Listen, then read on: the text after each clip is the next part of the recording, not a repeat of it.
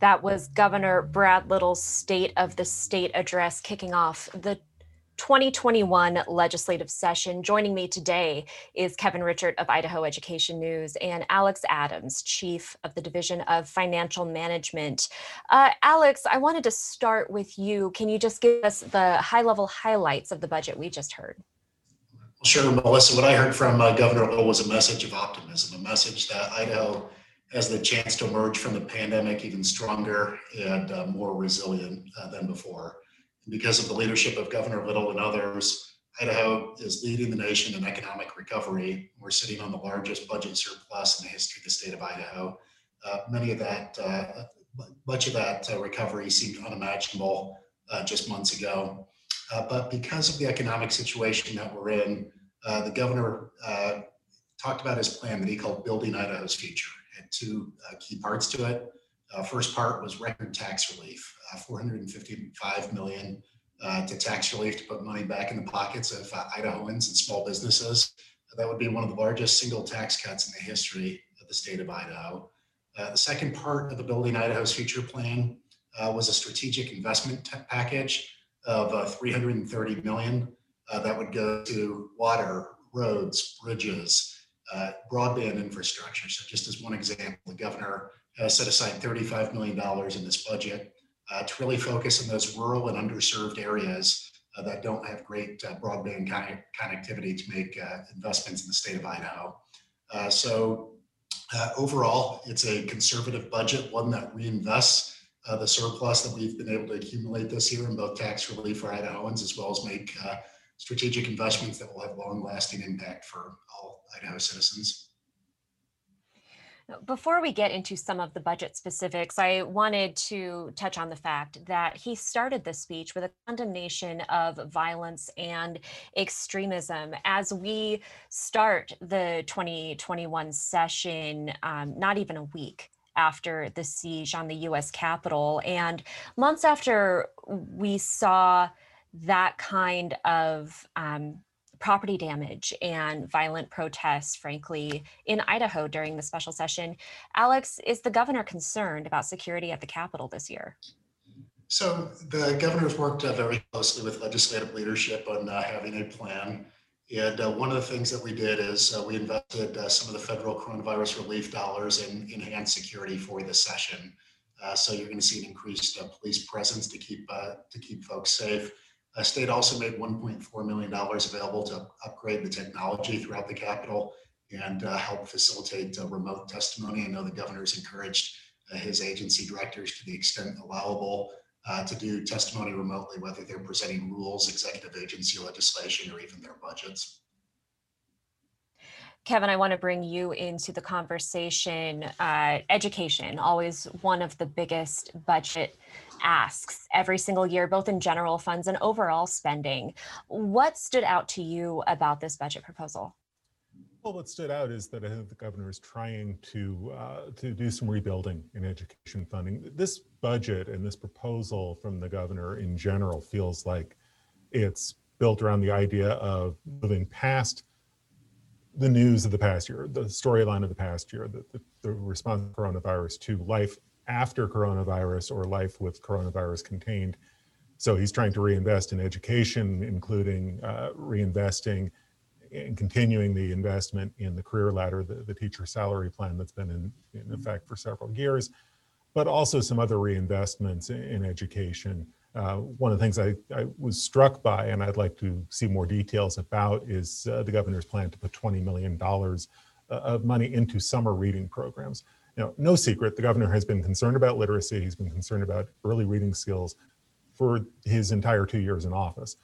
Now that takes on some new, uh, new import because of the complications of education during the pandemic, the, the, the mix of online learning and hybrid learning and movement away from being able to offer face-to-face learning. So I'll be interested to see the details of that $20 million plan and, and how it might get spent. Alex, can you give us some insight into the thinking behind this specific summer program? Is it going to be, uh, assuming that we are going to be back to all uh, widespread in-person learning by that point, what sort of structures are going to be in place uh, for that $20 million uh, investment? Sure. Well, Melissa, um, I think the details will still uh, are still being worked out with the State Board of Education, and when they present the JFAC here in just a couple weeks, I think uh, more of the plan will be revealed. But I think where we were starting from was our teachers have been working under historic circumstances. And I know the governor really extends his uh, thanks and gratitude uh, for the work all of our teachers have done uh, to keep their students safe and uh, to keep uh, the learning environment going in historic circumstances. And I think what the, the governor was trying to do is ensure that this doesn't become a blip on people's uh, transcripts, that uh, because of the way school was delivered this year, he doesn't want students to be able to, to he doesn't want students to fall behind. And uh, he wants these uh, resources to be used to help close that uh, gap and ensure that the students in particular are reading at a grade level. Uh, so it's going to be an active partnership between the state board and school districts throughout the state. Uh, one thing I do want to note about the K-12 budget is what was really important to the governor was fully implementing his career ladder. Last year, he fought uh, hard at the legislature uh, to build out the career ladder for our most experienced teachers. It amounted to about a quarter of a billion dollar investment in uh, teacher salaries. And because of the way he's been able to manage this budget prudently uh, throughout the year, uh, he's able to get it fully implemented Yet uh, we might be one of the few states that can say we made record investments in teacher pay in the middle of a global pandemic. But the budget uh, fully restores in 22. The governor built maintenance growth on top of that. So any teacher who would have been in the advanced placement rung uh, will have the ability to jump into uh, that rung. Uh, just a couple of, of the other things on, uh, on education. the governor did make quite a bit of investments in the higher education, one in particular is investments in nursing education. The governor has set aside a million dollars in his budget uh, to invest in expanding capacity for teaching nurses at both four-year in our uh, community colleges. He knows that uh, it's critical uh, for us to be able to have homegrown uh, healthcare uh, professionals and educating them in Idaho is key to keeping them in Idaho. And I, I want to get to higher ed in just a second, but Kevin, for those who are new to this discussion, can you give us a rundown of what the career ladder is and why it's been such a fraught subject when we're talking about the budget over the last few years? Well, the career ladder went into effect in the mid, uh, uh in the middle of the past decade. It, goes back to Governor Otter's time in, in the governor's office. And over the past several years, the idea has been to increase teacher pay the first phase of this career ladder over the past few years has been focused largely on helping uh, beginning teachers or teachers at the uh, at, the starting range uh, of the salary structure with, with, the idea of trying to to attract young teachers into the profession and try to keep them in the profession for a few years rather than seeing them flee to other states. Now what the Governor Little is trying to do is build on that first phase of the career ladder and put more money into to veteran teacher pay. That's been a concern because those veteran teachers really weren't helped all that much by the career ladder. So school districts, if they wanted to keep their veteran teachers, and these are the teachers that administrators talk about over and over. These are the ones with experience. They're the mentors. They're the leaders within the schools. To keep those teachers, uh, local school districts have had to try to figure out how to fund teacher pay raises on their own, whether that's uh, going to voters for a tax levy or what have you. So the, the goal has been to try to put more salary increases now into veteran teacher pay. Why this is so fraught with, with, with complications politically is that it's just very expensive. I mean, this is a $250 million rollout in, in teacher salaries. Uh, briefly, I want to touch on education before, or higher education before we move on to tax cuts. The higher ed investments, both both for community college and for four year, come during decreased enrollment. Kevin. They do, and th- those enrollment numbers uh, dropped not as significantly as university administrators and college administrators feared, but there was definitely a drop off, and it was a drop off in young students in high school graduates from last year going on to college. You know, we wrote last week about how only 38% of the class of 2020, the high school class of 2020, went on to some sort of education, whether that's college or career technical. That was a seven percentage point decrease. That's like 1,400 kids we're talking about, young adults we're talking about.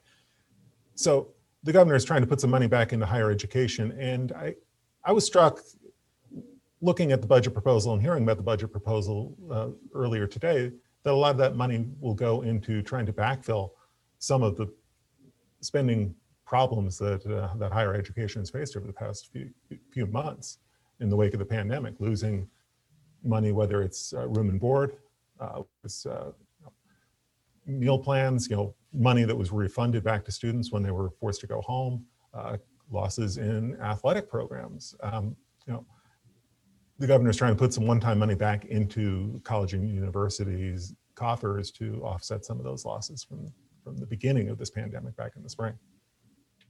A topic I'm sure we're going to continue to discuss during the legislative session. Alex, let's talk about tax cuts. Um, money set aside in the governor's proposal for both one time and ongoing tax cuts.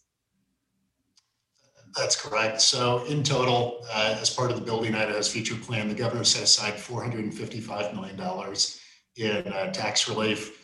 Of that, 295 million would be one time and 160 million would be ongoing. So for the one-time relief, 115 million of it is uh, to conform with uh, changes that were both part of the CARES Act as well as the COVID Relief Act that was signed in December. Uh, the largest chunk of that is for small business relief, especially those that had net operating losses, uh, perhaps as a, a, result of the pandemic. Uh, restaurants being uh, kind of the classic example there.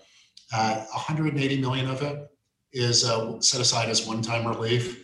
That would be uh, drawn from the buildup in the tax relief fund. Two years ago, the legislature uh, passed a sales tax on online sales uh, with the revenue generated from that going into a specific fund, the tax relief fund. It's built up, uh, projected to be 180 million. And the governor's built into his budget using that for one-time uh, tax relief. The specific specifics of that, uh, we look forward to working with our friends and partners in the legislature on those intricate details.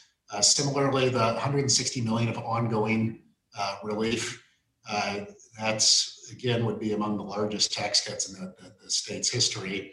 And it uh, certainly provides a cushion to look at property tax, income tax, or uh, sales tax uh, relief. Again, the governor looks forward to working with the legislature on the details of those. He sees that tax relief, the ongoing tax relief portion, as a package with his transportation plan, which I hope we get a chance to talk about today in that 160 million in permanent tax cuts uh, is grocery tax among the serious contenders for that pot of money?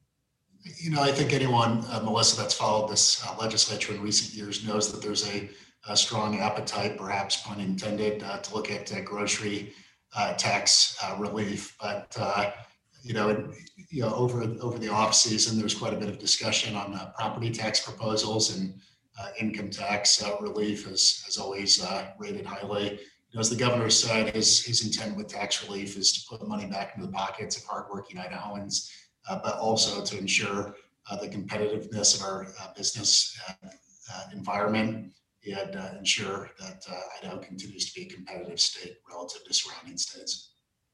But, but Alex, I wanted to ask you about Medicaid expansion. Um, those expenses, uh, voters approved Medicaid expansion Proposition 2 in 2018 have exceeded what the Milliman report analysis initially estimated Idaho would have to spend for that expansion. Can you talk to me about the budget specifics for Medicaid expansion? Sure. Uh, so Governor Little continues to uh, implement Medicaid expansion as part of his budget recommendation. Uh, two years ago, when the proposal was before the voters, uh, there was a uh, report from uh, Milliman, which is a nationally uh, known actuarial firm. And uh, they projected the cost to be at one level. They updated the report last fall. And uh, turns out that in the first two years of uh, full implementation of Medicaid expansion, they were off by $660 million. because Medicaid expansion is a 90 10 cost share with the federal government, uh, that translates into a fiscal impact to the state of uh, $66 uh. Uh, that means we're budgeting at a, at a level where early excitement that uh, Medicaid expansion would pay for itself, so to speak, uh, with reductions in other state programs. is just no longer feasible.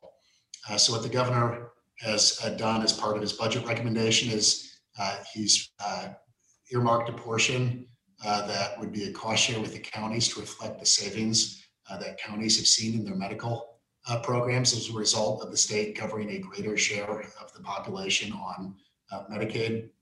And uh, the governor had also built in some cost containment portions of his budget to reflect some of the variables that are a little bit more under the control of, of the department.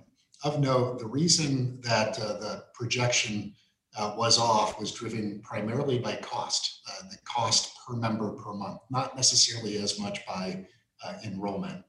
Uh, so the governor had put in, into his budget some reasonable steps uh, to start addressing the cost uh, side of the equation. But he tempered the recommendation by saying it is more likely than not that the federal government will continue sharing a greater portion of state's Medicaid costs as a result of the, the uh, pandemic. And uh, sure enough, uh, last Friday, the federal government has extended that uh, through the end of June, uh, which will free up an equivalent amount of uh, savings in the Medicaid budget and might uh, allow the state to, to push off the, the conversation on cost containment to another year. That would mean we would be looking at a 2023 issue as opposed to a 22 issue, but it doesn't obviate the issue long term. When we're discussing how Medicaid expansion has exceeded the initial estimates for cost and looking at ways to uh, to take care of that, um, are we talking about just money, or are we looking at policy proposals that would affect what kind of care people who are on Medicaid would receive? So um, ours is, is a budget proposal.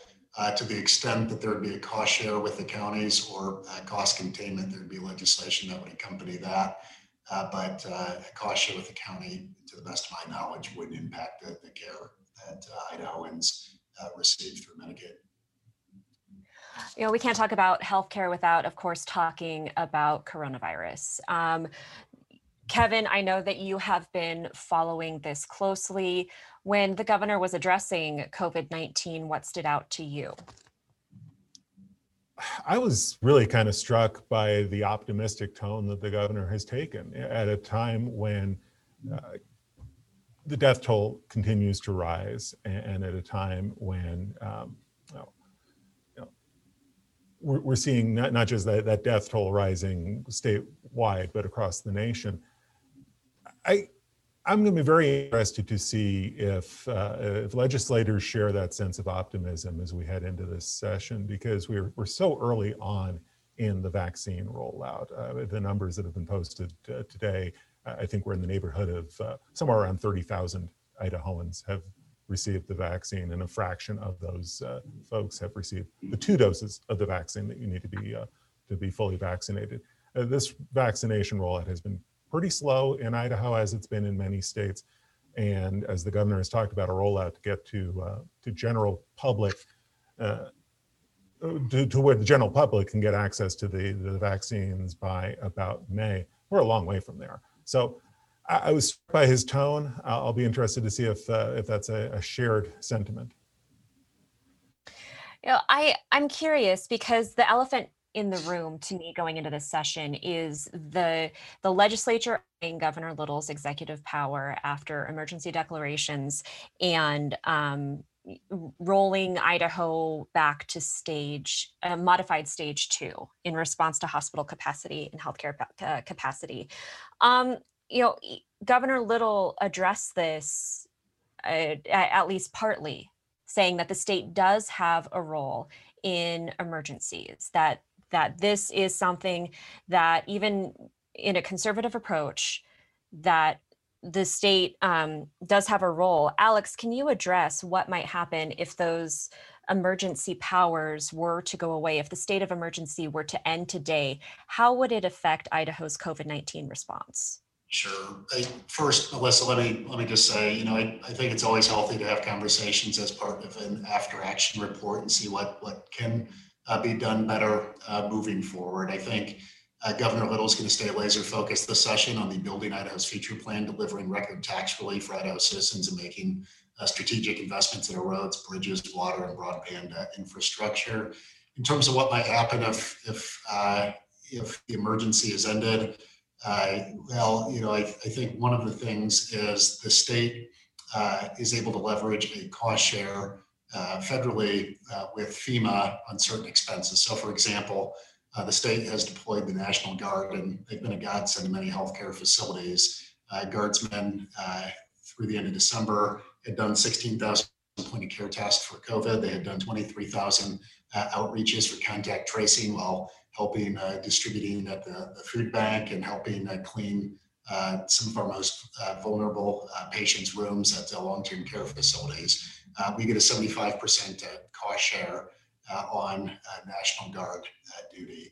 Um, there's been a fair number of local governments, from school districts to cities to counties, that are cost sharing off of FEMA. So we'd have to look at intricate details of anything that's put forward uh, but it is possible that uh, those that are uh, taking on a 75% cost share for some of those duties, whether it be National Guard, PPE that we're supplying to hospitals through the military division, or some of the local governments, uh, whether or not it would mean they have to carry the full freight of, uh, of those budget uh, requests moving forward.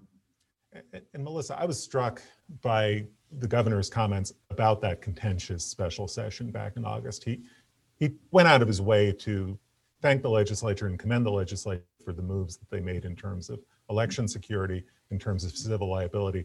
He didn't bring up that maybe the most uh, defining thing out of that August session moving into the 2021 session is you had legislators who went on the record very strongly saying they want to look at uh, the governor's powers and the legislature's powers during an emergency that power struggle hasn't gone away. It hasn't been resolved. And I think that's going to be a very defining issue as this legislature uh, convenes. Now, as we talk about defining issues, uh, COVID 19 has really defined Governor Little's second year in office. And all Idaho governors have had issues out of their control that have really affected their policy goals. Um, and I, I'm curious, Alex, let's imagine a parallel universe where we, we're not dealing with this pandemic. How different would this year's state of the state and budget proposal have been? I imagine we'd still see a transportation investment, but, but how much has coronavirus sidetracked what Governor Little was hoping to do? Melissa, I'm not sure that's how I would uh, characterize it. I once heard uh, somebody say to Governor Little during this, I bet this isn't what you thought you were signing up for. And the governor said, yes, it is. I mean, I, I signed up uh, to, to, handle whatever circumstances uh, get thrown at me. And as the governor said in his speech today, in moments of hardship oftentimes emerges opportunity. And uh, we've, we've structured a budget around what those opportunities might be.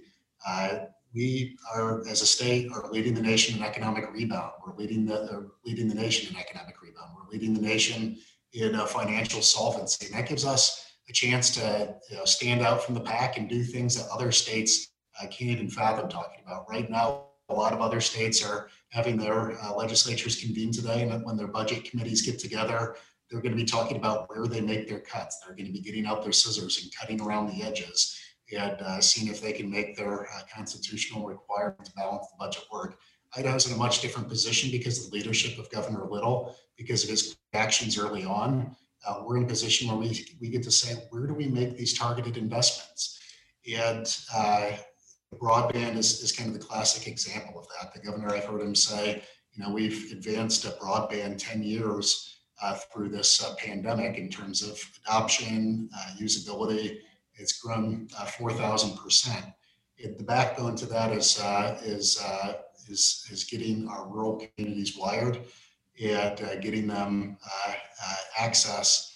And um, his $35 million investment as part of this budget uh, is certainly something that uh, I'm, I'm excited about and look forward to working with the legislature on. Kevin, I'd love to get your thoughts. Is this uh, a, an opportunity for Idaho, or do you think that Governor Little's parallel universe state of the state might have been pretty different? You know, that's a really interesting question. I mean, I was struck I've been struck really for the past year. We talked to Governor Little at length after his State of the State in 2020. Uh, I spent a great deal of time talking to him about his picture of the economy. On the one hand, he was talking about a state that was going through growth rates that were unparalleled across the nation. But at the same time, he was talking about the prospect of an economic downturn. And I, and I thought that that discussion of the prospect of an economic downturn seemed out of place with what we were seeing in terms of the growth. So I kind of you know, kept kind of pressing him on that when, when I had a chance to interview him on, on Idaho Reports back in January of 2020. He brought that up today. He said, you know, we prepared for the worst during good times and we were vindicated because we were we put ourselves in a better position as a state by acting conservatively. So I don't know about a parallel universe, but I've been really struck by what he said a year ago and what has transpired in the 12 months since. You know, we have less than a minute left, but Kevin, um, anything else on your radar that you're going to be watching for in the first couple of weeks of the session? you know, a lot of things to look for in terms of the immediate reactions. You know, what does a tax bill look like? And you've got a bunch of legislators who are going to have a bunch of different ideas. And when a lot of this tax relief is coming through internet sales, I think you're to have small businesses saying, "Hey, wait a minute, that's our competition. You know, help us compete with with, uh, with the online merchants." Transportation is going to be a big issue, and the governor wants to put more general fund dollars into transportation. That's been a sensitive issue in the past because that uh, means that schools are competing with transportation projects for general fund dollars. So there's a lot of grist going into this session. Absolutely. We'll have to leave it there. Kevin Richert, Alex Adams, thank you so much for joining us. And thank you for watching. Make sure to tune in on Friday for our rundown of the first week of the legislature.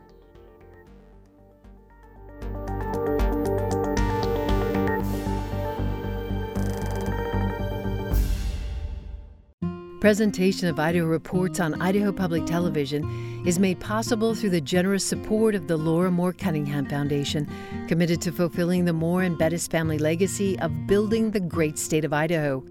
By the Friends of Idaho Public Television and by the Corporation for Public Broadcasting.